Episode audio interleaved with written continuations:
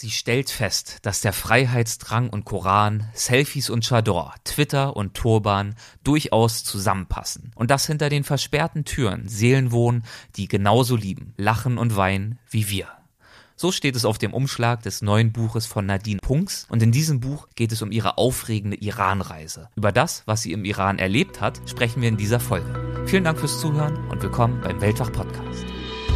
Legendäre Grenzgänger und leidenschaftliche Weltenwanderer nehmen uns mit auf ihre Streifzüge und bieten Einblicke in ferne Orte und faszinierende Kulturen. Mit offenen Augen ins Abenteuer. Das ist der Weltwach-Podcast mit Erik Lorenz.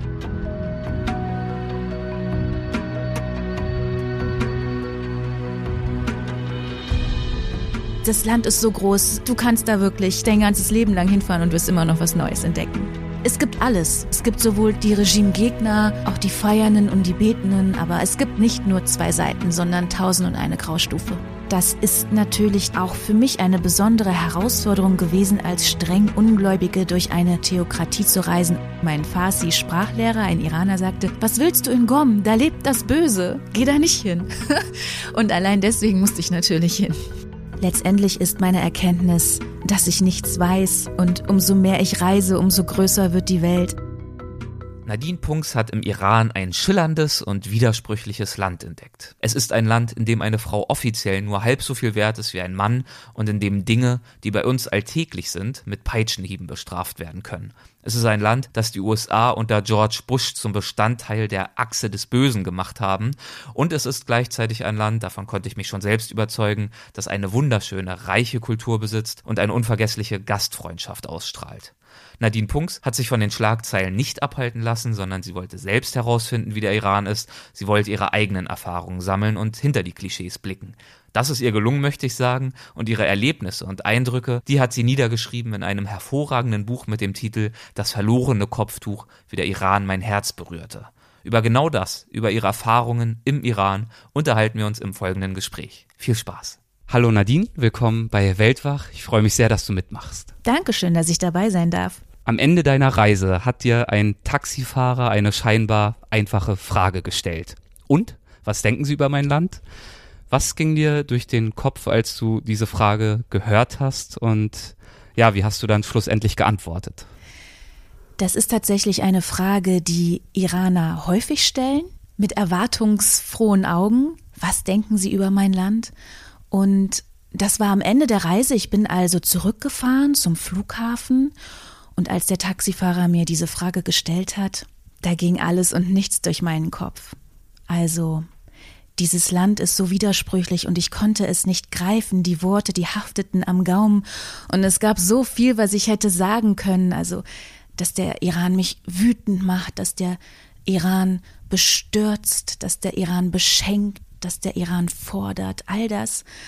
Und am Ende habe ich geantwortet, dass der Iran gut ist, was an den Menschen liegt, nicht an dem Regime, ja. Das ist sowohl gelogen als auch die Wahrheit, ja der Iran ist gut und man kann sich in das Land verlieben. Du hast dich also entschieden, gar nicht erst zu versuchen aufzufächern, was du wirklich über den Iran denkst. Und das wäre aufgrund der vielen, vielen Eindrücke bei so einer Taxifahrt sicherlich auch so gut wie unmöglich gewesen. Aber wir wollen in diesem Gespräch natürlich versuchen, ein paar Facetten des Iran, die dir äh, begegnet sind, zu beleuchten. Fangen wir mal beim Anfang an. Wie ist denn bei dir der Gedanke entstanden, dich genauer mit dem Iran auseinandersetzen zu wollen? ich reise für mein Leben gerne und ich habe mein Herz schon vorher an den Orient verloren. Ich war zwei Jahre, bevor ich in den Iran gereist bin, in Afghanistan, nur kurz, aber als ich dort in Masai Sharif vor dieser großen blauen Moschee stand, da, da hat es mich gepackt und ich wollte mehr vom Mittleren Osten sehen. Und dann kam ziemlich schnell der Iran in meinen Kopf, vor allen Dingen, weil ja, du weißt es ja selber, es gibt zwei Wörter, Iran und Persien. Beides bedeutet das gleiche, aber es ruft unterschiedliche Assoziationen hervor. Denkt man an Persien, dann denkt man an verwunschene Gärten und an Orangenblüten und all das und denkt man an Iran, dann denkt man an Mullahs mit Zottelbärten. Also im Iran fliegen die Atomraketen und in Persien die Teppiche. Und ich habe mir gedacht, na ja, das eine ist Morgenland Nostalgie und das andere ist so eine finstere Mullah Hegemonie und da muss es doch was dazwischen geben. Diese ganzen Klischees, das kann doch nicht sein, das kann doch nicht stimmen. Was, wie ist dieses Land? Man weiß so wenig. Und ich finde, in einer Welt, in der Meinungen mehr zählen als Fakten, ist es unerlässlich, sich selbst auf den Weg zu machen und nachzusehen. Und ich wollte wissen, wie der Iran abseits unserer westlichen Klischees tatsächlich tickt. Und hast du, als du diese Überlegung angestellt hast, als du angefangen hast, diese Klischees zu hinterfragen, hast du da jemals gezweifelt, ob es für dich moralisch vertretbar ist, in den Iran zu reisen und damit in gewisser Weise vielleicht auch das Regime zu unterstützen? Absolut, ja. Ich hatte darüber nachgedacht, denn letztendlich natürlich, der Iran, wenn wir zu den Fakten kommen, ist eine Despotie, eine theokratische Diktatur. Und man weiß es, wenn man sich damit beschäftigt, die Menschen werden abgeschlachtet und das Regime kotzt die Menschen aus, ja. Frauen sind offiziell nur halb so viel wert wie Männer. Alltägliche Dinge können Peitschenhiebe bedeuten oder zumindest eine saftige Geldbuße. Also zum Beispiel, wenn du Alkohol trinkst oder wenn du dich in ein Mädchen oder in einen Jungen verliebst, aber du bist nicht verheiratet. All das ist verboten. Und klar, ich war schon in einem moralischen Konflikt, weil man bringt ja auch Devisen ins Land. Auf der anderen Seite finde ich aber, hm, ich möchte gerne überall hin und überall rein, weil ich von meiner Neugier getrieben bin und weil es ja nichts bringt, wenn ich, wenn ich jetzt hier bin und einen Artikel lese oder eine Dokumentation sehe, dann sehe ich das aus den Augen desjenigen, der das gedreht hat. Aber ich wollte es selber erfahren, ich wollte mir selber eine Meinung bilden und deswegen wollte ich dahin und die Moral lasse ich dann beiseite. Hat es für dich persönlich Mut erfordert, dorthin zu reisen? Ja, tatsächlich werfen mir Freunde und Bekannte oft Mut vor. Aber ich sag ganz ehrlich, ich bin nicht mutig. Ich habe jedes Mal, entschuldige, eine Scheißangst, wenn ich aufbreche, egal ob in den Iran oder nach Österreich. Es liegt jetzt nicht unbedingt an der FPÖ, aber ich habe immer Angst vor jedem Aufbruch, weil das ist es, es ist der Aufbruch. Du gehst raus aus deiner Komfortzone. Und Reisen ist ja Leben in komprimierter Form. Also es erschüttert, es kann schrecklich langweilen, es zeigt dir Grenzen auf, all das. Und ein Land wie Iran, da hat man natürlich dann die ganzen Klischees im Kopf. Man denkt sich, oh Gott, was ist da? Ich verstehe auch die Sprache nicht, ich kann die Schriftzeichen nicht, komme ich durch? Wie werden die Leute reagieren? All diese Ängste hatte ich ganz schrecklich und ich hatte auch wirklich, als ich gelandet bin, Angst, ja, so lächerlich wie das klingt und so dumm wie das klingt. Ich hatte wirklich Angst, aber du bist ja auch selbst durch den Iran gereist. Du hast es dann wahrscheinlich auch schnell gemerkt. Die Leute begegnen einen tatsächlich überwiegend freundlich und deswegen war die Angst dann schnell verflogen. Hast du jemals erwogen, dieser Angst zu begegnen, indem du nicht allein reist, sondern dir einen Mitstreiter suchst oder eine Mitstreiterin? Ja, weißt du, ich bin eine ganz schlechte Reisebegleiterin. Zu zweit versage ich. Das liegt daran, mm, also natürlich bin auch viel mit Freunden gereist. Ich habe auch einen sehr guten Freund, der mich als einziger erträgt. Aber ich bin eine schlechte Begleiterin, weil ich kompromisslos bin. Ja, ich möchte dann gerne ins Museum oder raus und nicht am Strand liegen. Und ich werde bräsig und faul, wenn ich mit jemandem reise, weil ich Verantwortung abgebe und weil ich dann sage, ach, geh du doch die Tickets kaufen, ich, ich traue mich nicht. Und um das alles zu vermeiden, muss ich mich zwingen, rauszugehen und alleine mich über meine eigene Grenze zu erheben. Das ist auch ein Sprichwort von Hafiz, der berühmte persische Dichter. Erhebe dich über deine eigene Grenze. Ja. Und das versuche ich und deswegen reise ich alleine und nur alleine bin ich frei. Ein Buch über den Iran zu schreiben, das ist ja eine durchaus anspruchsvolle Aufgabe, kann man, glaube ich, sagen. Es gibt so viele vorgefertigte und festgefahrene Meinungen. Und als ich damals versucht habe, meinen eigenen Iran-Besuch zu verarbeiten, ist es mir zum Teil wirklich schwer gefallen, für mich selbst zu beurteilen, an welchen Stellen es mir vielleicht gelungen ist, hinter den Vorhang zu schauen und an welchen Stellen ich einfach an der Oberfläche gekratzt habe und mich dementsprechend auch mit einem Urteil zurückhalten sollte. Wie ging dir das beim Schreiben? Warst du hin und wieder eingeschüchtert von der Aufgabe, die du dir da selbst gestellt hast? Ich bin, glaube ich, jeden Tag, als ich am Schreibtisch saß, tausend und einen Tod gestorben. Mindestens, ja. Es war, es ist ja auch mein Debüt, ja, mein mhm. erstes Buch. Und ich schätze, wenn ich durch die Schweiz gereist bin, wäre es vielleicht einfacher gewesen vielleicht. Und Iran, klar, du hast die Politik, du hast die Religion, du hast Islam, ja, du hast Kopftücher, du hast tausend Themen, die polarisieren. Dann musst du dir erstmal selbst eine Meinung bilden, dann hast du eine jahrtausendalte persische Geschichte. Du hast all das und dann sitzt du vor diesem Berg und denkst, oh mein Gott, what the fuck? Ich kann das nicht. Und alle werden mich zerreißen und denken, was will die blonde Tussi im Iran? Und ja, und letztendlich ist es aber so klar, ich bin ein westliches Mädchen, das sich umgeschaut hat. Ich sehe das mit meiner europäischen Brille. Ich habe auch nicht den Anspruch, jetzt die iranische Seele verstanden zu haben, denn der Iran ist einfach ein Kaleidoskop, ein Mosaik mit Sprüngen und da muss man, glaube ich, leben, um das wirklich zu verstehen. Aber ja, ich hatte eine Heidenangst. Absolut. Gab es irgendwelche Tricks oder auch Prozesse, wie du mit dieser Angst umgegangen bist, wie du versuchst hast, sie ja zu minimieren und konstruktiv zu bearbeiten? Zuerst war es die klassische Prokrastination. ich habe also jeden Tag einen Grund gefunden, nicht zu schreiben. Meine Wohnung war noch nie so sauber und geputzt wie zu dieser Zeit, weil ich immer versucht habe auszuweichen. Aber irgendwann drängt ja auch die Zeit. Ich hatte fünf Monate Zeit, das Buch zu schreiben. Und mit jedem Tag ging es mir schlechter und schlechter. Es gibt keinen Trick. Das Einzige, was du machen musst, ist verdammt nochmal, ja, dich hinzusetzen und den Scheiß durchzuziehen. Tut mir leid, dass ich so, ähm, dass ich so barsch spreche, aber letztendlich ist es so, man muss die Sache durchziehen.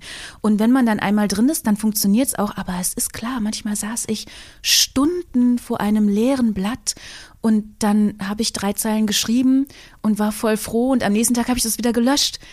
Es war wirklich, ich sag dir, ich habe äh, sehr, sehr, sehr, sehr viel gelitten.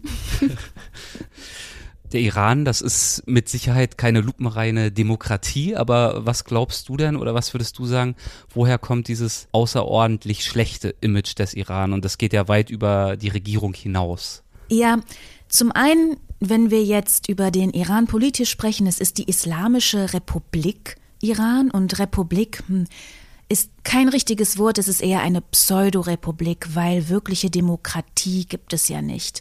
Der Präsident wird zwar vom Volk gewählt, aber der Präsident wird ja letztendlich vom Wächterrat gestellt. Der Wächterrat schlägt Kandidaten vor und die kann man dann wählen. Also ist es eine Pseudorepublik. Und dann ist die Frage, was ist es? Ist es eine Mulakratie? Ist es ein Ein-Mann-Staat wie das Nordkorea der Kims? Sehr, sehr schwierig einzuordnen. Und jetzt habe ich die Frage vergessen. da komme ich gleich nochmal drauf zurück, aber zu deinen äh, Ausführungen, die du gerade geäußert hast, passt auch ein Zitat, was ich mir notiert habe aus deinem Buch. Dort schreibst du, und trotz aller Restriktionen ist der Iran demokratischer, als man im Westen gemeinhin annimmt, demokratischer als so manch andere islamische Nation in jedem Fall. Es finden Wahlen statt, es gibt auch ein Parlament.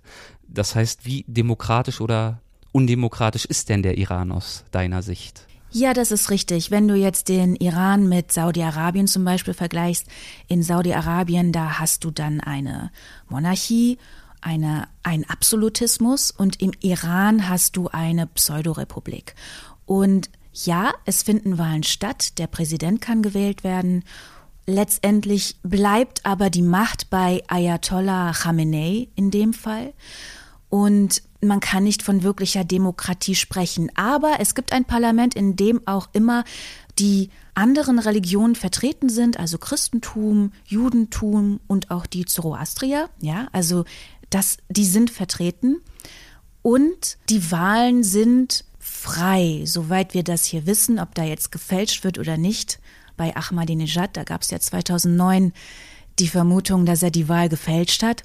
Trotzdem würde ich behaupten, dass der Iran demokratischer ist in seiner Struktur als zum Beispiel Saudi-Arabien oder Katar.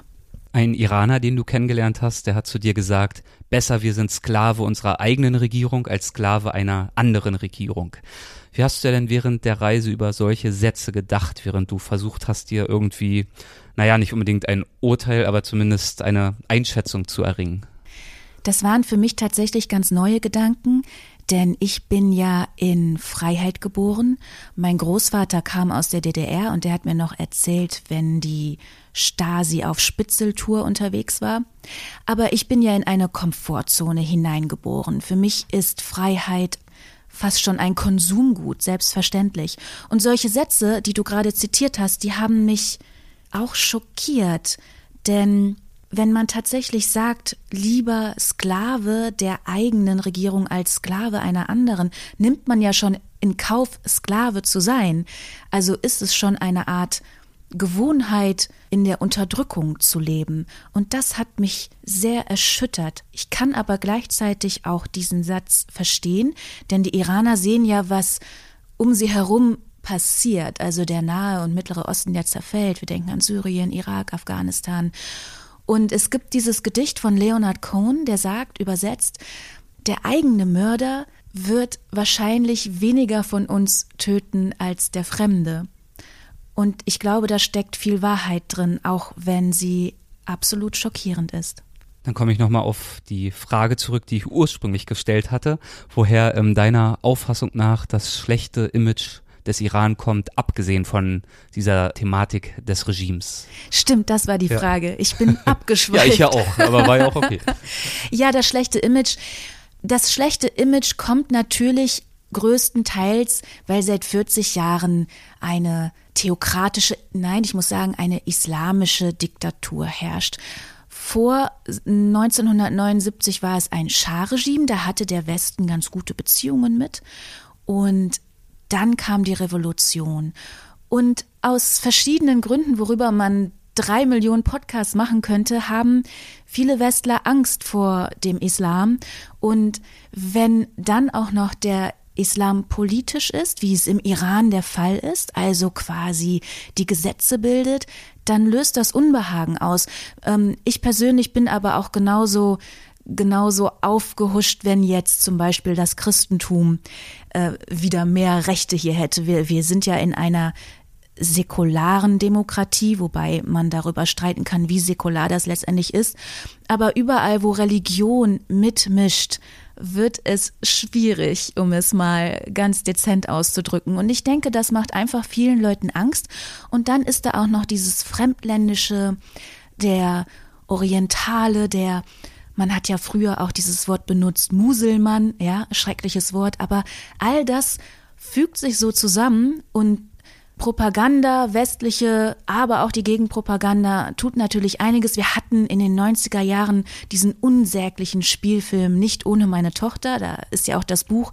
Ist natürlich. Darüber schreibst du, dieser reißerische Wälzer hat das Bild vom Iran im gesamten Westen versaut. Richtig, so ist das, weil so eine amerikanische Vorstadtmutti ihren latenten Rassismus in diese Zeilen gepresst hat. Und natürlich ist das schrecklich, was der Frau, also Betty Mahmoudi damals passiert ist, keine Frage, aber es ist letztendlich ein, ein Schicksalsschinken, eine Familiengeschichte, die uns nichts angeht. Und ich habe das Buch gelesen, ich habe es auch hier, ich habe es aber ganz hinten im Bücherregal. Also ich war wirklich schockiert. Es ist rassistisch. Sie schreibt, dass Iraner dreckig sind, dass Kakerlaken in den Wohnungen sind, dass die Kinder auf den Perserteppich pinkeln und das ist natürlich Blödsinn. So ein Perserteppich ist teuer. Warum sollten da Kinder drauf pinkeln? Also absoluter Humbug. Und das zieht sich wirklich durch die ganzen, ich weiß nicht, vier, 500 Seiten.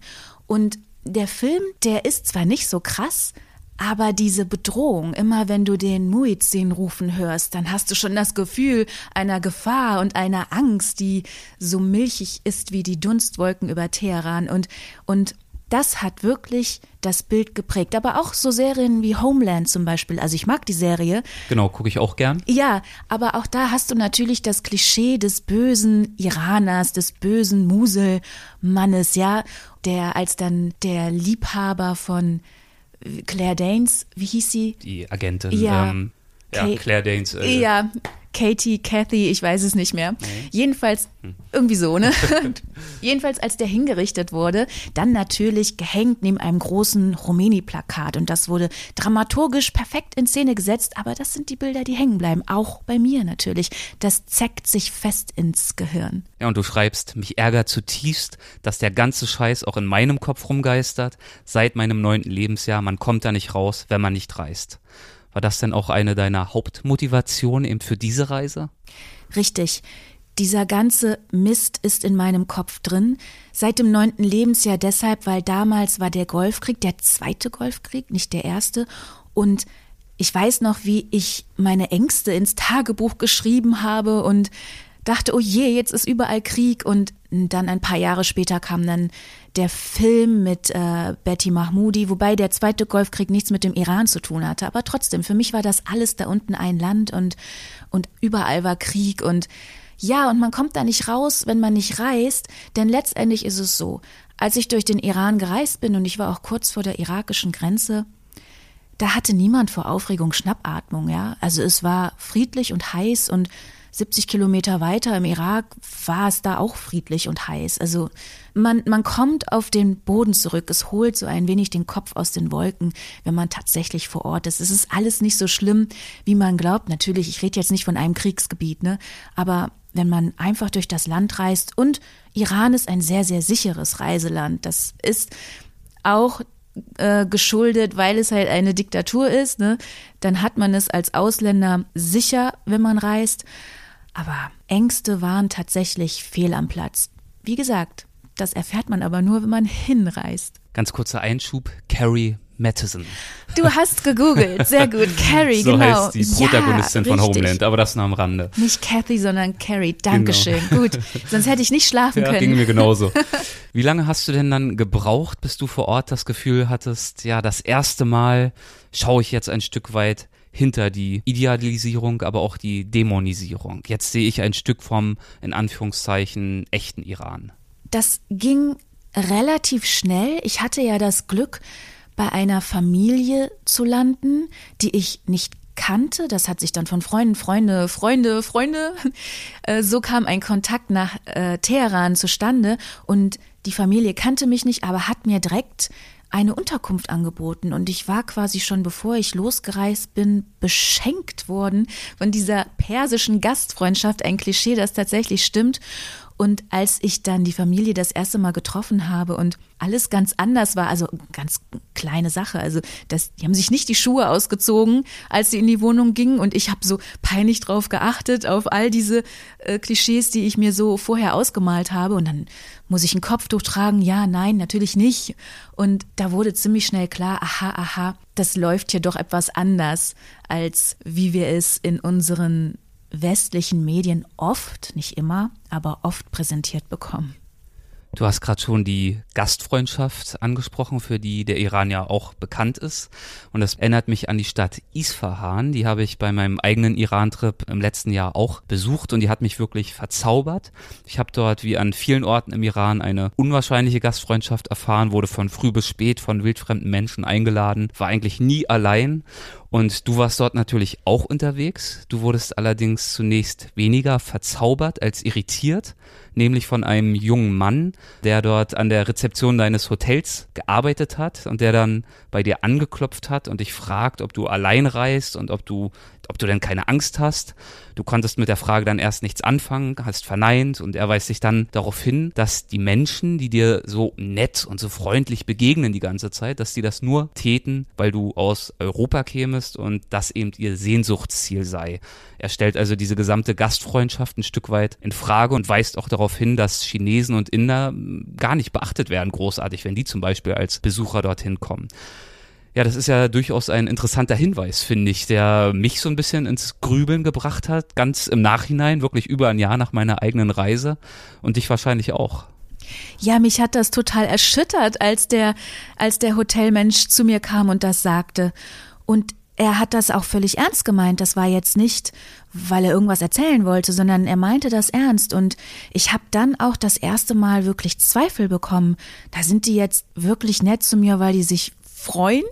Oder sind die nett zu mir, weil, weil ich weiß bin, in Anführungsstriche, weil ich aus dem reichen Deutschland komme oder Europa? Natürlich stimmt das, dass Europa oder auch Amerika oder Kanada Sehnsuchtsziele sind.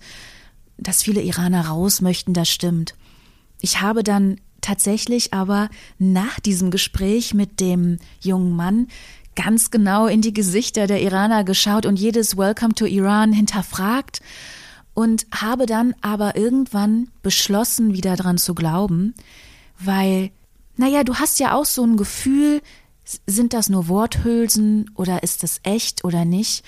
Und ich kann mir einfach nicht vorstellen, dass jemand, der es nicht ernst meint, dich einlädt, acht Stunden lang durch die Stadt führt, die, dich zum Essen ausführt, der dir einen Schlafplatz anbietet und all das nur um irgendwelche, weiß ich nicht, komischen Interessen zu verfolgen. Nein, im Nachhinein ist es auch so, dass ich dem jungen Herrn nicht recht geben kann oder möchte. Ich habe nämlich tatsächlich mit fast allen Iranern auch immer noch einen sehr netten Kontakt und nicht auf der Basis, oh, dann komme ich dich mal besuchen, ne? Kannst du mir ein Visum besorgen? Überhaupt nicht, sondern einfach nur, mm, auch wenn alle paar Monate mal eine Telegram-Nachricht kommt mit, wie geht's dir? Geht's dir gut? Und dann sage ich, gut, wie geht's dir? Ja, sehr gut, bei uns scheint die Sonne. Und dann war es das wieder.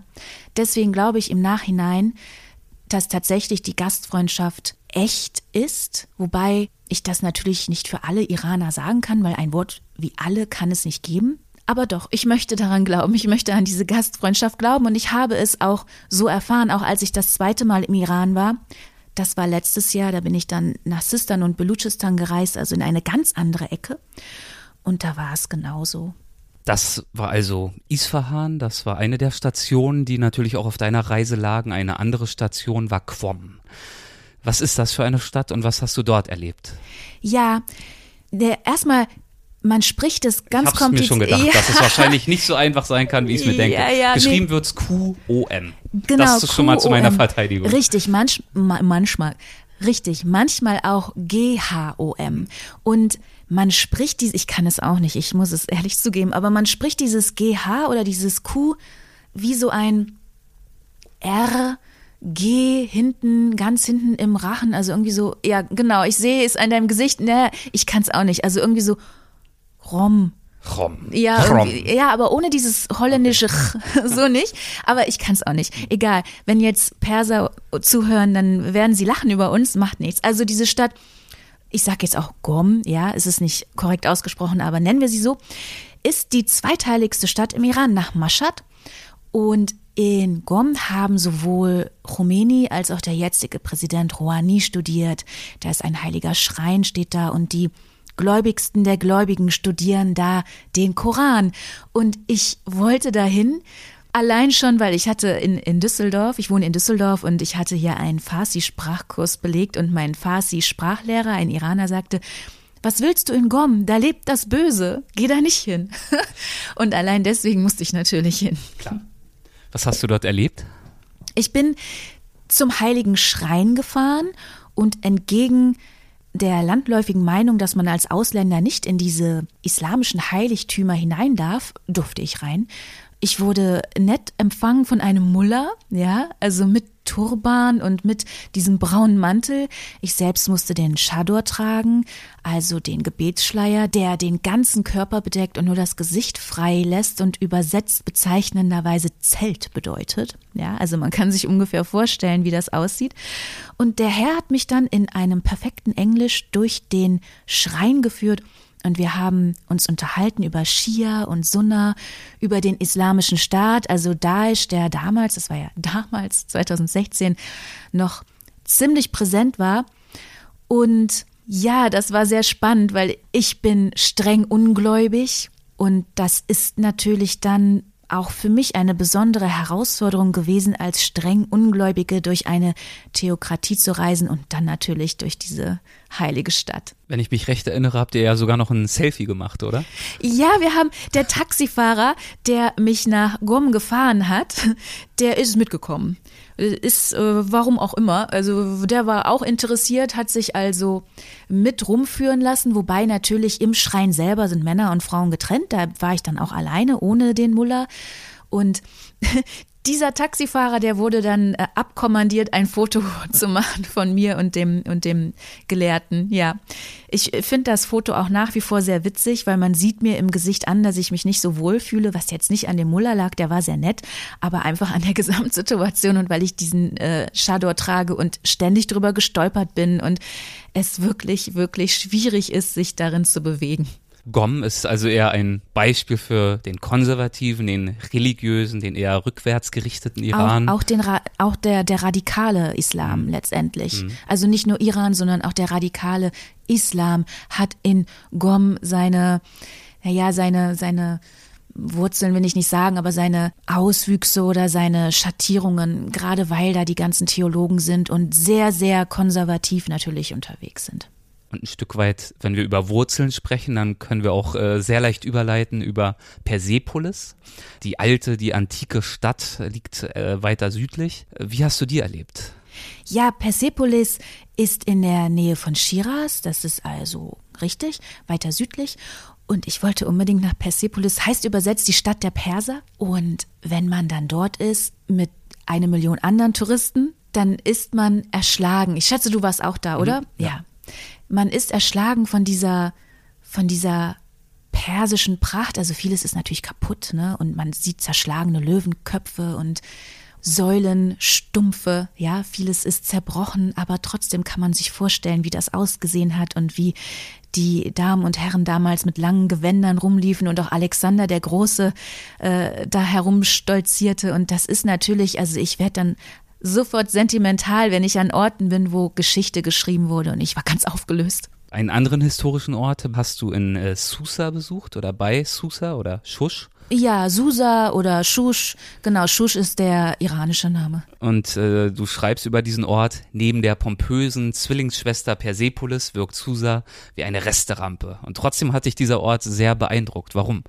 Ja, du hast im Iran immer zwei Sachen nebeneinander, nämlich Wunder und Wunde. Wenn du in den Fernbussen sitzt und durch die Landschaft fährst, dann schaust du in eine verwundete Welt und ich denke, Schönheit ist nur sichtbar durch das Gegenteil und im Iran sieht man sehr viel Schönes. Und Susa hatte ich damals als Schülerin im Geschichtsunterricht, weil halt auch der große Makedonier da mal vorbeigeritten ist und ich wollte das gerne sehen auch weil viele Touristen da nicht hinkommen. Das ist an der Nähe, in der Nähe zur irakischen Grenze. Und da ist wirklich alles zerstört beziehungsweise abgeräumt worden von den äh, Franzosen, die da waren und die vieles in den Louvre geschafft haben. Und für mich war es trotzdem wunderschön, weil ja, weil man Geschichte atmet und weil ich da auch ziemlich alleine unterwegs war und weil die Luft geflirt hat und ich das Gefühl hatte, ich, ich höre noch die, die Hufe der Pferde klappern. Ja, für mich, aber ich bin da auch, wie gesagt, sehr sentimental und mich kann das schnell beeindrucken, wenn ich an solchen Orten bin. Du hast dann also wirklich das Vorstellungsvermögen, dich auch ja, in diesen Ort, wie er mal gewesen ist, wie er sich vielleicht angefühlt haben könnte, hineinzuversetzen. Ja, ich gehe dann voll ab. Für mich ist das großartig, wenn ich, wenn ich weiß, um meine, meine Hand streift jetzt eine Säule, die auch an der Alexander der Große vorbeigegangen ist oder, oder wenn ich Treppen hinuntersteige, wo ja, die, die so ausgetreten sind, weißt du, das finde ich großartig, weil ich mir direkt vorstelle, wer da alles lang promeniert ist. Und ja, ja, ich bin dann wirklich glücklich. Aber du warst auch glücklich, glaube ich, wenn du eben nicht so tief in die Vergangenheit zurückgeblickt hast, sondern eben auch immer tiefer in den heutigen Iran, in Gesprächen natürlich mit vielen Iranern, aber du hast natürlich auch das Alltägliche beobachtet. Zum Beispiel etwas, das du den äh, persischen Nationalsport nennst. Worum handelt es sich denn dabei? Picknicken. Wie, wo, wann ist das zu beobachten? Immer, überall. Ob nun auf äh, Wiesen oder auf dem Grünstreifen zwischen zwei Schnellstraßen.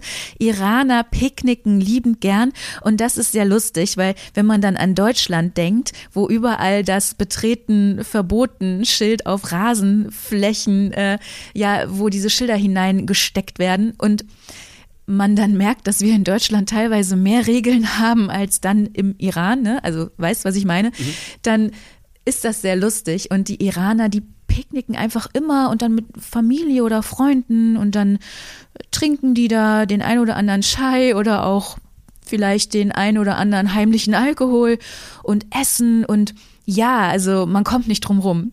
Ich war äh, im Ramadan dort und dort waren zum Beispiel die Picknicks bis oh. tief in die Nacht, also ab Einbruch der Dunkelheit waren wirklich die Parks und die Wiesen gefüllt, übervölkert bis zwei, drei, vier Uhr nachts, mitten in der Woche. Die Leute waren trotzdem natürlich tagüber arbeiten, aber nachts haben sich trotzdem dieser Picknickleidenschaft dann hingegeben. Wie spannend. Im Ramadan war ich noch nicht im Iran. Wie war es denn für dich dann? Ich muss zugeben, äh, ich bereite mich normalerweise recht gut auf meine Reisen vor, in diesem Fall weniger gut. Und ich du wurde, wusstest es nicht, Ich ja? wurde tatsächlich davon überrascht, als ich mir in meinem Hotel, ich hatte, ich hatte so, ich hatte, glaube ich, anderthalb Wochen hinter mir, die waren zum Teil auch recht anstrengend und wollte dann mal so einen kurzen Zwischenschritt in Shiraz einlegen, in einem etwas besseren Hotel, wollte dort schreiben, es mir gut gehen lassen, bin dann an die, dort ins Café gegangen im Hotel, wollte mir einen Cappuccino und einen kleinen Kuchen holen und es mir mal richtig gemütlich machen. Und dann hat der Herr dort nur mit dem Kopf geschüttelt und mich dann auf diesen Umstand hingewiesen, dass doch heute der Ramadan begonnen hat. Und ja, nach einer kleinen Orientierung war es eigentlich wirklich ein Geschenk, weil dadurch wieder ganz, ganz andere Kontakte entstanden sind, eine ganz neue Dynamik herbeigeführt worden ist. Nicht zuletzt muss ich auch ehrlich zugeben, also ich habe den Ramadan nicht eingehalten und habe auch äh, durchaus mitbekommen, dass ich da durchaus nicht der Einzige war, sondern ich glaube, hinter jeder einzelnen verschlossenen Tür, zumindest in den Städten, ich weiß nicht, auf dem Land sind die Leute sicherlich ein bisschen konservativer vielleicht, nehmen das alles noch ein bisschen ernster, aber in den Städten, wo ich unterwegs war, hinter jeder Tür wurde ich eingeladen und in den Keller geführt und dann wurde dort geschlemmt wie sonst auch. Und vor allem war es toll, weil in der Nacht einfach das Leben tobte. Auch in Isfahan dann, dort an diesem Fluss, wo diese wunderschönen uralten Brücken sich drüber äh, erstrecken, wo ja dann nachts auch musiziert wird, Künstler kommen und eben, wie gesagt, alle möglichen Leute bis weit nach Mitternacht sich dort versammeln und schlemmen gemeinsam und feiern. Das war einfach eine tolle Atmosphäre. Das klingt wirklich spannend. Ja, im Ramadan war ich noch nicht da, aber das kann ich mir sehr gut vorstellen, dass das so ist. Und es wird ja auch ganz ehrlich, auch in den Hinterzimmern der Moscheen wird gegessen und geraucht.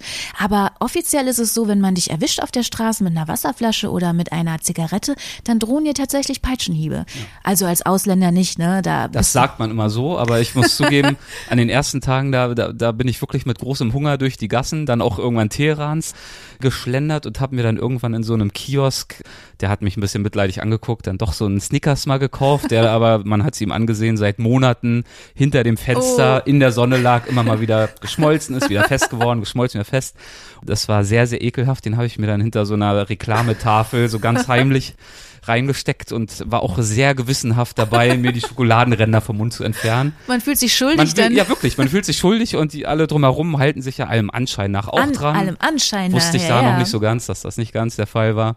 Naja, also man, ich wollte mich da noch nicht drauf verlassen, dass bei den Touristen dann die große Nachsicht gilt. Ja, das verstehe ich, das verstehe ich. Das ist, ja, aber ich, ja, aber ich glaube schon, du hast völlig recht, dass das eröffnet nochmal ganz andere Dimensionen. Ja. Ich war, als ich das zweite Mal da war, äh, in dem Monat Muharram, das ist auch ein heiliger Monat, da ist ein Imam gestorben. Ich glaube, Hussein war es. Und äh, im, im, in der Schia ist das auch der Monat, wo die sich peitschen. Ich hm. weiß nicht, ob du das schon mal gesehen hast. Äh, das sind diese, diese hm, quasi Märt ist ja eine Märtyrerreligion, ne? Also der Schiismus insbesondere diese Strömung des Islam und da ist wirklich alles sehr ernst und wenn man dann versucht an ein Bier oder so zu kommen, was ja immer geht, du fragst einen Taxifahrer und dann kommt der hinterher zu deinem Hotel und bringt dir halt Bier, weil er das irgendwo her hat. Da sind dann alle wirklich vorsichtig, weil dann kriegst du tatsächlich Peitschenhiebe und da kann dir das vielleicht auch aus Ausländern passieren. Aber nee, Ramadan wäre noch, wäre noch eine Herausforderung, mache ich vielleicht noch, ja. Also wir haben beide das Picknicken beobachtet, diesen Nationalsport.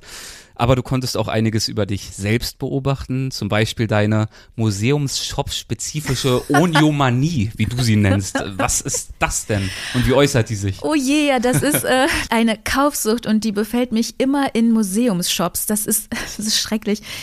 Ich hatte ja eben gesagt, wenn ich an geschichtsträchtigen Orten bin, dann knallt eine Sicherung durch in meinem Hirn und dann habe ich das Gefühl, ich muss, weil da ist ja meistens dann auch ein Museumsshop, ich muss jetzt alles mitnehmen. Ich darf ja keine Steine aus Persepolis kloppen, sondern mir bleibt nur der Museumsshop. Und so passiert mir das überall auf der Welt. Also, wie gesagt, ich bin streng ungläubig, aber als ich im Vatikan war, war ich kurz davor, mir so eine kleine Marien, so eine kleine Marienstatue zu kaufen und einen Rosenkranz. In, in Versailles habe ich ein hochpreisiges Sofakissen erstanden und da du ja jetzt bei mir zu Hause bist, darfst du es auch sehen. Es ist nämlich hinter dir. Das hier? Nein, nein, nein, genau das. Das äh, leicht ja. versteckte hier, das kleine Ui. Das ist klein und das hat, glaube ich, irgendwie 30 Euro oder so gekostet.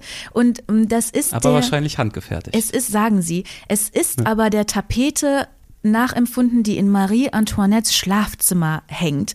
Und als ich das gesehen habe, musste ich dieses Kissen im Museumsshop kaufen und jetzt ist es hier und ich sehe es an deinem Gesicht, du findest es scheiße. es, es ist mir aber egal, ich äh, liebe es. Es ist also so, dass die Stücke, die ich ergattere, dann auch, die habe ich auch lieb und dieses Kissen darf auch keiner anfassen, deswegen da ich habe schon in der Hand, ich stell's gerade wieder zurück. Du bist ja. Nein, du darfst dich geehrt fühlen, ja. Ich kaufe immer überall überteuerte Sachen, Kühlschrank, Magnete und so ein Mist. Ich versuche mich aber mittlerweile schon zurückzuhalten, weil das ist ja alles Gewicht. Ich reise immer nur mit Handgepäck. Ja, auch was. ja, ja, Okay, so, so sehe ich gar nicht aus. Ja. Das will ich nicht sagen, aber mir gelingt das auf jeden Fall nicht. Doch, ich reise Ich immer nur reise mit eher immer mit, mit Sperrgepäck, fast schon so groß ist mein Rucksack. Hier in Ist Düsseldorf so? musste er immer zum Sperrgepäck gebracht werden. Ehrlich? Oh so ein, nein. So ein Monster. Naja, deswegen respektvoll gucke ich, Ja, nicht zweifeln. Ah ja, gut, danke, danke. ja, und deswegen versuche ich mittlerweile diesen Museumsshop, Kaufzwang, Wahn, also ich bin monomanisch in dieser Hinsicht, ja, versuche ich dann zu äh, drosseln. Kommen wir nochmal auf dein Buch zu sprechen. Ich habe hier mal einen kurzen Absatz rausgesucht, in dem dein Ring sehr schön rüberkommt. Ein Ring mit deiner Wahrnehmung des Iran und der auch zeigt, finde ich, wie schön du schreibst. Würdest du den danke. einmal vorlesen hier aus deinem Buch? Ja, das ist ein Abschnitt aus meinem allerersten Kapitel und wir hatten am Anfang drüber gesprochen, es ist ja mh, das Ende der Reise, also der Taxifahrer fragt mich, wie mir der Iran gefallen hat und ich überlege, was ich sagen kann. Ich wusste nicht, wie geschmeidig sich die Iraner durch ihr System bewegen und wie jede Situation eine neue Anpassung erfordert, dass Freiheit ohne Lüge nicht möglich ist und dass die heruntergleitenden Kopftücher nur Schablonen sind, nur meine westliche Vorstellung von Selbstbestimmung. Ich war zu naiv, um die tiefe Zerrissenheit im Land zu erahnen, nicht zerrissen in schwarz oder weiß, das wäre ja kinderleicht. Nein, da sind nicht nur zwei, da sind Myriaden von Seiten, und durch all die Risse kommt das Licht hinein. Das heruntergleitende Kopftuch als Schablone, als deine westliche Vorstellung von Selbstbestimmung. Kannst du das erläutern? Ja, wir im Westen freuen uns ja immer, wenn wir das Gefühl haben, im Iran würde jetzt eine Rebellion bevorstehen, ja, und jetzt plötzlich wandelt sich alles in eine liberale Demokratie, weil wir glauben, das ist die beste Form. Ob es so ist oder nicht, das müsste man diskutieren. Ich finde Demokratie manchmal auch schwierig, aber es ist das Beste, was wir jetzt zurzeit haben. Wie ne? Churchill schon sagte, Genau, genau. Und deswegen freuen wir uns im Westen immer, wenn wir glauben, jetzt geht's los. Und sobald Kopftücher nach hinten rutschen, deuten wir das als Rebellion, als Revolution und als aufkeimenden Individualismus. Das Ich muss vielleicht ganz kurz dazu sagen, es besteht eben Kop Kopftuchzwang im Iran. Ein Kopftuch, genau. Ein Kopftuchzwang im Iran. Und in den letzten Jahren ist eben zu beobachten, dass die hin und wieder gerade bei jüngeren Damen ein Stück weit nach hinten rutschen, man den ein oder andere Haarsträhne schon sieht oder Na, vielleicht sogar eigentlich noch sieht ein man, bisschen all, mehr. man Genau. eigentlich ist das Manchmal Kopftuch noch im Nacken. Richtig. Und ja, es ist richtig. Also es ist Hijab-Zwang im Iran auch für Touristinnen. Also ich musste mich auch verschleiern, langen Manteau oder Tunika, was die bis zur bis zum Oberschenkel reicht, lange Hose und Kopftuch. Und Ja, und vielleicht hast du es auch mitbekommen, es gibt ja die Aktion My Stealthy Freedom und White Wednesday, wo Frauen sich in sozialen Netzwerken connecten und dann Bilder posten, wie sie ihren Schleier lüften. Das ist eine andere Bewegung. Da kämpfen die Frauen ganz gezielt für ihre Freiheit. Aber die heruntergleitenden Kopftücher können Freiheit oder der oder Wunsch nach Freiheit bedeuten, muss aber nicht. Weil letztendlich ist es ja so, was bedeutet Freiheit? Ist es nur das Kopftuch, das weg soll? Oder sprechen wir auch von Meinungsfreiheit, Versammlungsfreiheit, Freiheit der Künste, Freiheit für Bildung, Pressefreiheit? Das alles ist in diesem heruntergleitenden Kopftuch jetzt nicht Vielleicht doch, aber nicht unbedingt vorhanden. Und deswegen bezeichne ich das als eine westliche Schablone, weil wir uns wünschen, dass die Muslime, und jetzt sage ich was sehr Provokantes, genauso modern sein sollen wie wir, obwohl sie das natürlich auch sind. Aber wir sind halt stolz auf unsere okzidentalen Werte und freuen uns dann darüber. Dabei finde ich, sollten wir unsere Finger aus den Ländern anderer Leute heraushalten. Die Iraner müssen für sich selbst wissen, welche Regierungsform sie wollen, und das müssen die nächsten Generationen bestimmen, nicht wir. Und schon gar nicht ein Herr Trump. Das ist richtig, da stimme ich dir zu. In der Stadt Kaschan, da hast du ein denkwürdiges Plakat gesehen und auch fotografiert. Was hat Oh Gott, da habe ich irgendwie den rheinischen Slang genau. Was hat es gezeigt und was sagt das für dich über den Iran aus? Richtig, wir bleiben beim Thema Kopftuchzwang. Man hat tatsächlich im Iran oft Propagandaplakate, oder man wird daran erinnert, dass es eine Geschlechterapartheit gibt. Das fängt an mit den Stadtbussen, wo eine Plexiglaswand in der Mitte aufgestellt ist und Männer und Frauen getrennt sind. Und man sieht manchmal auch die Plakate. In Kaschan war ich in einem Hammam, in einem Badehaus, ein historisches, also es ist nicht mehr in Betrieb, aber man kann es besuchen. Und da war ein ganz großer Aufsteller, eine verschleierte Dame, anständig verhängt, lächelte vom Plakat herunter und da stand dann in Englisch und in Farsi, dass die Verschleierung doch für die Frau so ist wie die Muschel für die Perle. Mit anderen Worten, die Verschleierung ist ja das Glück, weil man wird ja geschützt und es ist kein Zwang, sondern Segen. Und das ist natürlich ein Affront, das ist ein Hohn. Und als ich das gesehen habe, habe ich mich ja genauso angesprochen gefühlt, weil ich auch verschleiert sein musste. Und das schockt mich. Also es gibt noch, noch krassere Plakate, da werden dann Frauen mit angeschimmelten Zwiebeln verglichen, die nicht anständig verhüllt sind oder mit Lollis, an denen irgendwie Fliegen kleben. Und das ist einfach pure Geschlechterapartheit. Das, wenn ich dann sowas sehe, dann muss auch ich schauen, dass ich den aufsteigenden Hass in mir unterdrücke und das nicht auf das ganze Land projiziere. Das gelingt mir dann aber auch nicht. Ich werde dann auch unsagbar wütend und möchte am liebsten rumschreien, traue mich aber nicht und halte die Klappe, weil ich auch dann denke, oh Gott, ich bin ja jetzt hier in einer äh, Diktatur oder in einer äh, Despotie und sag da nichts. Aber es macht mich sehr, sehr wütend und viele Frauen im Iran macht das auch wütend und deshalb nehmen sie das Kopftuch ab, aber viele arrangieren sich auch und lassen es halt nur runtergleiten, weil es hübsch ist. Es gibt alles, will ich damit sagen. Es gibt sowohl die Regimegegner, auch die Feiernden und die Betenden, aber es gibt nicht nur zwei Seiten, sondern tausend und eine Graustufe. Und mit diesem aufwallenden Hass umzugehen, dabei hat dir sicherlich geholfen, dass du eben nicht nur dich darauf beschränkt hast, solche Plakate zu betrachten und dann darüber nachzudenken, sondern du hast natürlich auch mit sehr vielen Menschen gesprochen, du hast sehr viele Kontakte geknüpft, Freundschaften geknüpft, das hast du vorhin, glaube ich, schon gesagt, dass du zu vielen auch immer noch in Kontakt stehst. Und einer deiner Kontakte war äh, Kurusch. Wo und wie hast du ihn denn kennengelernt? Ja, der Kurosch. Kurosch ist ein Freund der Familie in Teheran, wo ich als allererstes untergekommen bin.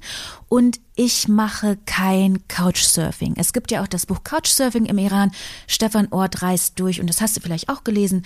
Er ähm, macht ausschließlich Couchsurfing. Ich nicht, weil ich eine kleine Sozialphobikerin bin und mich tatsächlich immer überwinden muss und auch gerne alleine bin. Aber in dem Fall habe ich dann die Einladung angenommen, in Shiraz bei Kurosch unterzukommen. Und Kurosch hat mich dann am Bahnhof abgeholt und es war heiß und die Stadt roch nach Orangenblüten. Und Shiraz ist die Stadt der Poesie und der Nachtigallen. Hafez ist dort geboren. Und ja, all, all dieser, äh, dieser, dieser orientalische Zauber, um es klischeehaft zu sagen, lag in der Luft. Und Kurosch und ich, wir haben uns von Anfang an gut verstanden und ich habe es geliebt, in sein persisches Gesicht zu schauen und, und in diese tiefbraunen Augen und habe mich dann natürlich auch verknallt. es ging nicht anders und wir haben uns, ja, wir haben dann zarte Gefühle füreinander entwickelt und ich sagte es, im Iran ist das ja eigentlich verboten. Was hast du von ihm über den Iran erfahren? Welche neuen Facetten sind da hinzugekommen? Kurosch lebt mit seiner Familie westlich und trotzdem liebt er den Iran. Und er ist der Ansicht, so wie viele Iraner, dass es zwar bessere Systeme geben könnte, politische, aber dass dieses System gleichzeitig auch ein Garant ist für die Unabhängigkeit des Irans. Denn die Angst vor ausländischen Invasoren ist da. Wir haben eben darüber gesprochen, Irak, Afghanistan, Syrien. Und dieses System ist seit 40 Jahren stabil. Es gibt keinen persischen Frühling, ja, so wie den arabischen Frühling und dann ist auch wieder alles in die Grütze gegangen.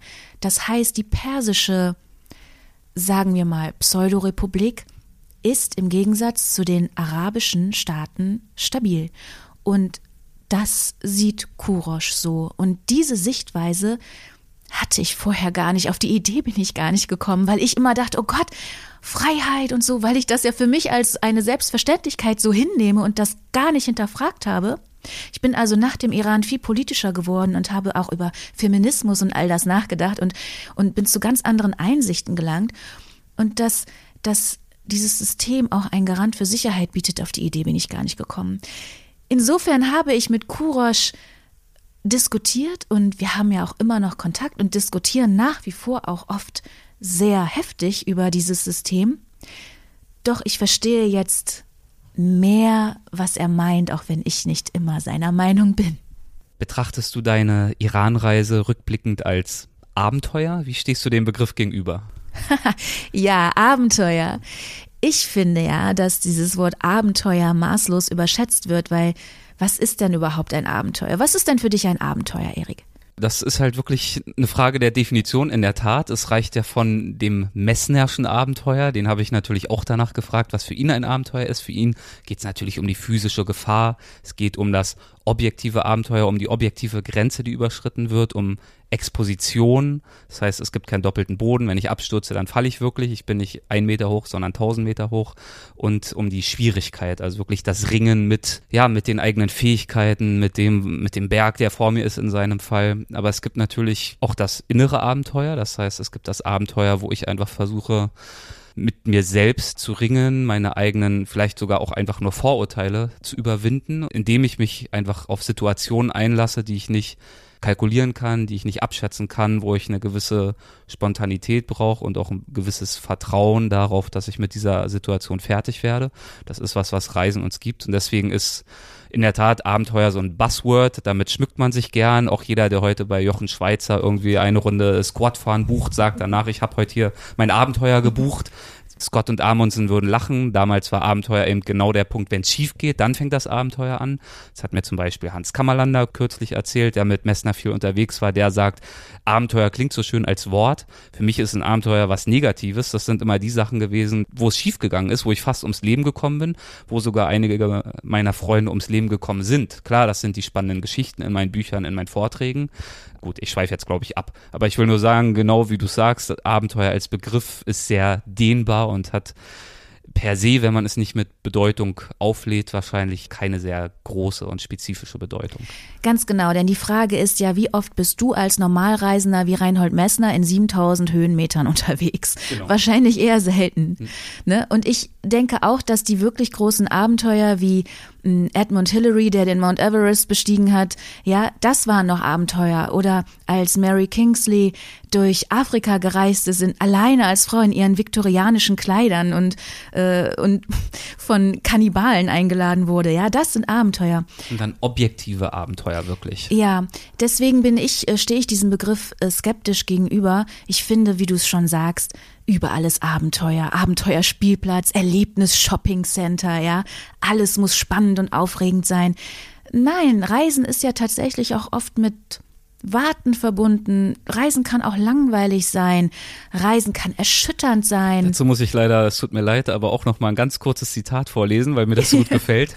Also Reisen, Reisen sind eben nicht nur Abenteuer, sondern in der Tat, es besteht aus Warten. Du schreibst, warten auf Busse, auf Züge, auf Flieger, warten in der Schlange, warten auf Sonne, warten vor verschlossenen Türen, warten auf Glück, warten auf Erkenntnis. Und bisweilen wartet man auf alles vergeblich, wie im Leben. Richtig, ganz genau. ja, man muss viel warten, das ist so.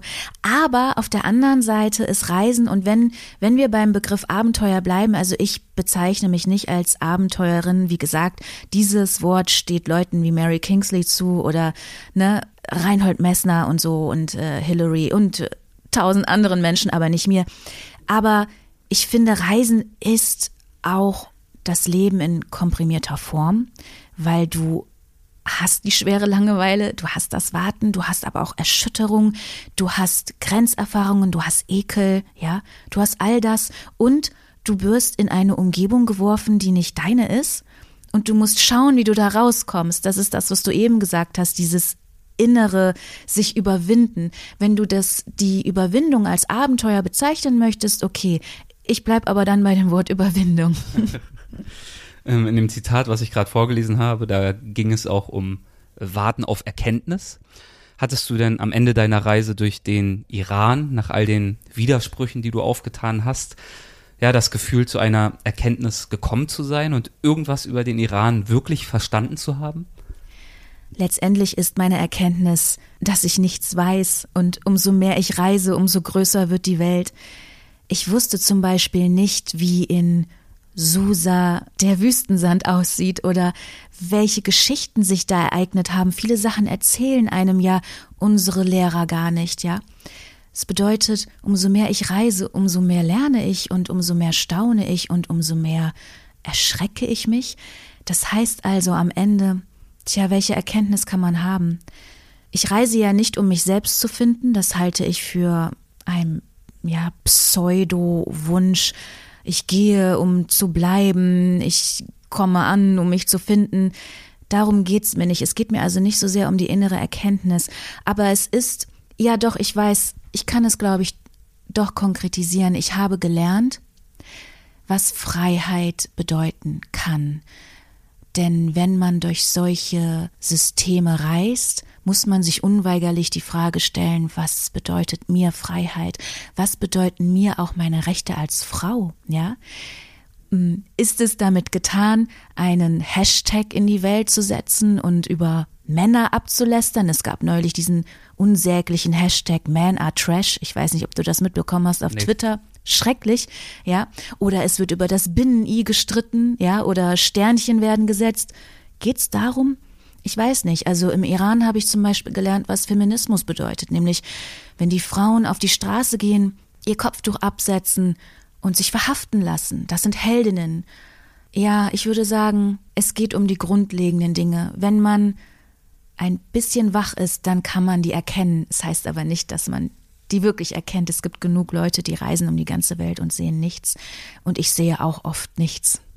Aber man merkt es, du sagst schon, und das ist jetzt ein bisschen pathetisch formuliert, aber dass der Iran dein Denken und damit ja auch dich ein Stück weit verändert hat. Das absolut. Das absolut. Einfach weil ich mir die Frage stellen musste, was bedeutet Freiheit? Was bedeutet Gleichwertigkeit? Was bedeutet es auch unterdrückt zu sein? Denn als alleinreisende Frau oder grundsätzlich als Frau im Iran ist jede Sekunde politisch, weil ich ja das Patriarchat am Leib trage, weil ich Hijab tragen muss, ich habe es ja nicht selber gewählt, sondern ich muss. Also ist jeder Schritt, den ich im Iran tue, ist politisch. Und wenn ich darüber nicht nachdenke, dann muss ich echt einen Pin im Kopf haben. Also da muss man doch drüber nachdenken. Und, und ja, das hat auch, als ich das Buch geschrieben habe, alles noch so nachgewirkt. Manches kommt ja erst so später und dann wird einem erst bewusst, ach ja, okay, stimmt. Das bedeutet also Feminismus oder das könnte es bedeuten. Und Deswegen reise ich auch, um zu lernen und um mein Herz zu weiten und um die Welt vielleicht ein bisschen zu verstehen. Hast du mit dem Buch ein Ziel, eine Aussage oder eine Botschaft, von der du hoffst, dass sie bei der Lektüre rüberkommt?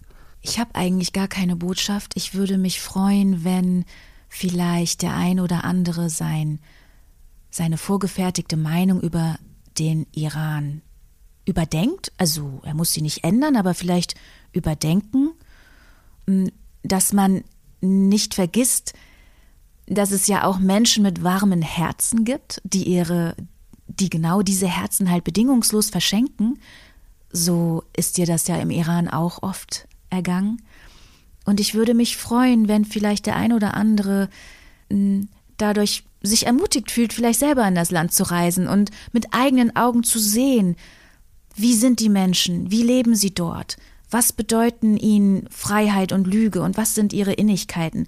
Das fände ich schön, aber jetzt eine große Botschaft an die Welt habe ich nicht, so wichtig bin ich nicht und ich möchte war ja schon keine kleine, äh, keine schlechte, die du gerade das war genannt hast. schon mal gar nicht so schlecht, ne? Ja, ja, das, äh, ja, das stimmt. Ja, aber gut. Wie waren denn bisher die Reaktionen auf das Buch? Gab es da schon ja, Reaktionen, die für dich erfreulich oder auch unerwartet waren? Es gab beides. Ich habe mich über ein paar Kritiken sehr gefreut.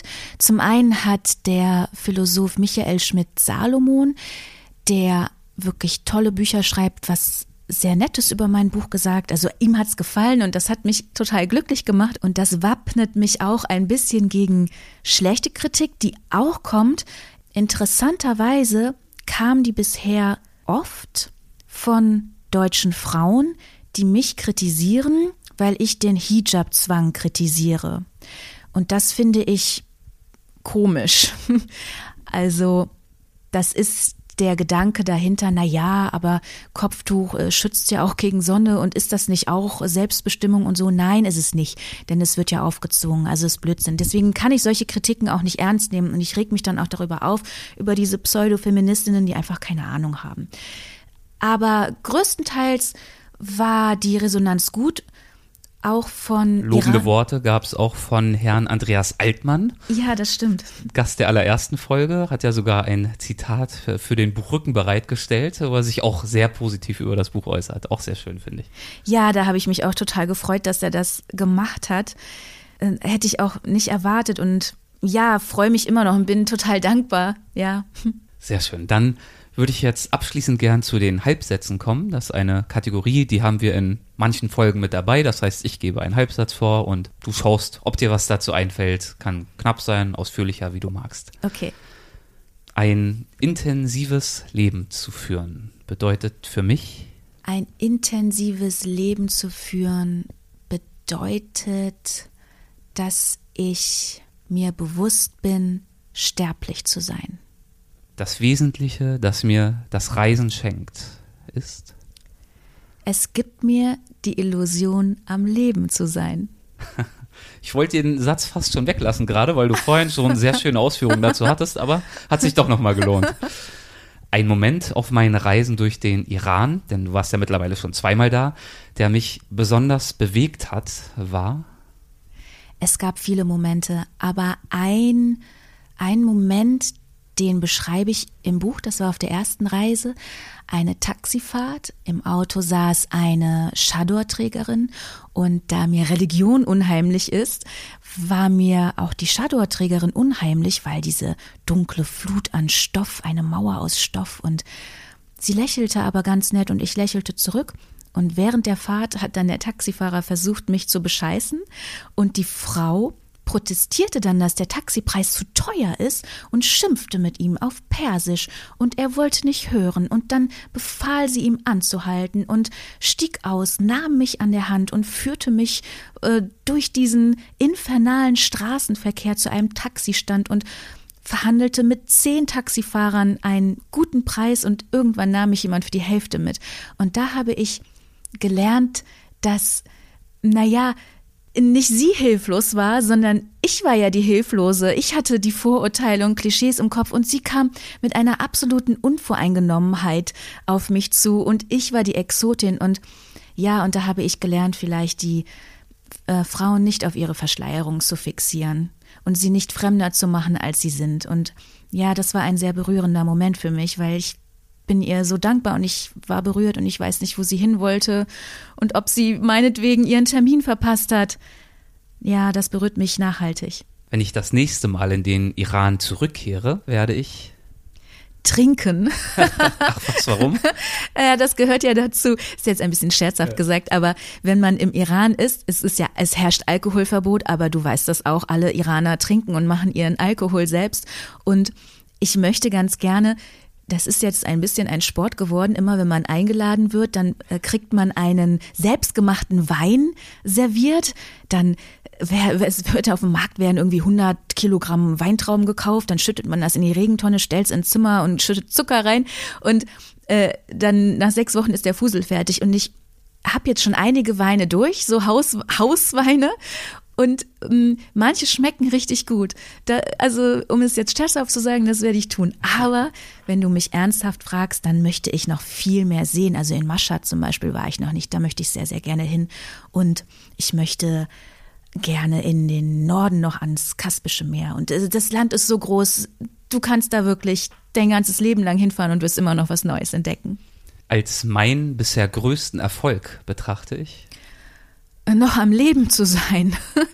Es gibt so viele Abgründe und so viele Dunkelheiten und so viel Schwermut und dass ich mich selbst überlebe in dunklen Zeiten, das ist mein größter Erfolg. Es fällt mir schwer, Wärme auszuhalten, unverdiente Wärme. Deswegen war der Iran auch ein, eine große Herausforderung für mich, weil man ja oft eingeladen wird und und ich fühle mich dann mh, mm, so, als würde ich stören oder warum sind die jetzt nett zu mir? Deswegen ist das meine Herausforderung, ja, Wärme aushalten. In zehn Jahren wird der Iran vielleicht noch genauso sein wie jetzt, vielleicht aber auch ganz anders. Das Regime ist seit 40 Jahren stabil, die Chance ist groß, dass das auch mh, mm, die nächste Generation noch überdauern wird. Alles ist möglich, ich weiß es nicht. Wenn ich an die Zukunft denke. An meine eigene? Mhm. Hm, dann hoffe ich, dass ich noch viel von der Welt sehen kann und, und ich hoffe, dass ich, dass ich es nicht verlerne zu staunen. Gibt es schon Pläne, die du mit uns teilen möchtest, was als nächstes so an Projekten ansteht? Es wird ein nächstes Buch geben, das 2020 voraussichtlich erscheint und da mache ich mich dann auch wieder auf den Weg in den Mittleren Osten, aber nicht Iran. Wo kann man sich denn am besten über deine Arbeit, über dich, über deine Projekte informieren und auf dem Laufenden bleiben? Man kann zum einen auf meine Homepage gehen, nadinepunks.de, oder ich habe auch einen Reiseblog, so wie jeder Vollidiot einen Reiseblog eröffnen kann. Ich, ich finde, Reiseblogs sind so post-hip eigentlich, aber ich habe tatsächlich einen, auf, den, auf dem ich sehr unregelmäßig äh, aber schreibe. Da gibt es aber eine Seite mit Lesungen und wer gerne mal zu einer Lesung kommen möchte, kann da zumindest nachlesen, wann die Lesung ist. Fantastisch. Nadine, ich danke dir herzlich. Es war mir eine Freude. Vielen Dank, dass du mitgemacht hast. Ich danke dir. Dankeschön. Mach's gut. Tschüss. Tschüss.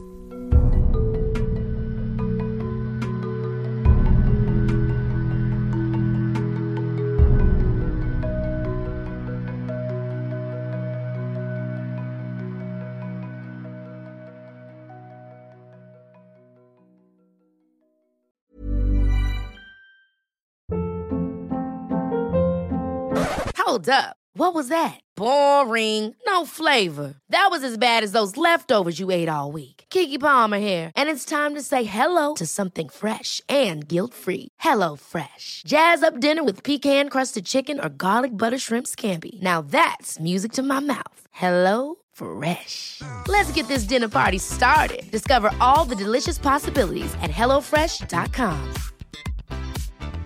Planning for your next trip? Elevate your travel style with Quince. Quince has all the jet setting essentials you'll want for your next getaway, like European linen, premium luggage options, buttery soft Italian leather bags, and so much more. And is all priced at 50 to 80% less than similar brands. Plus, Quince only works with factories that use safe and ethical manufacturing practices. Pack your bags with high-quality essentials you'll be wearing for vacations to come with Quince. Go to quince.com/pack for free shipping and 365-day returns.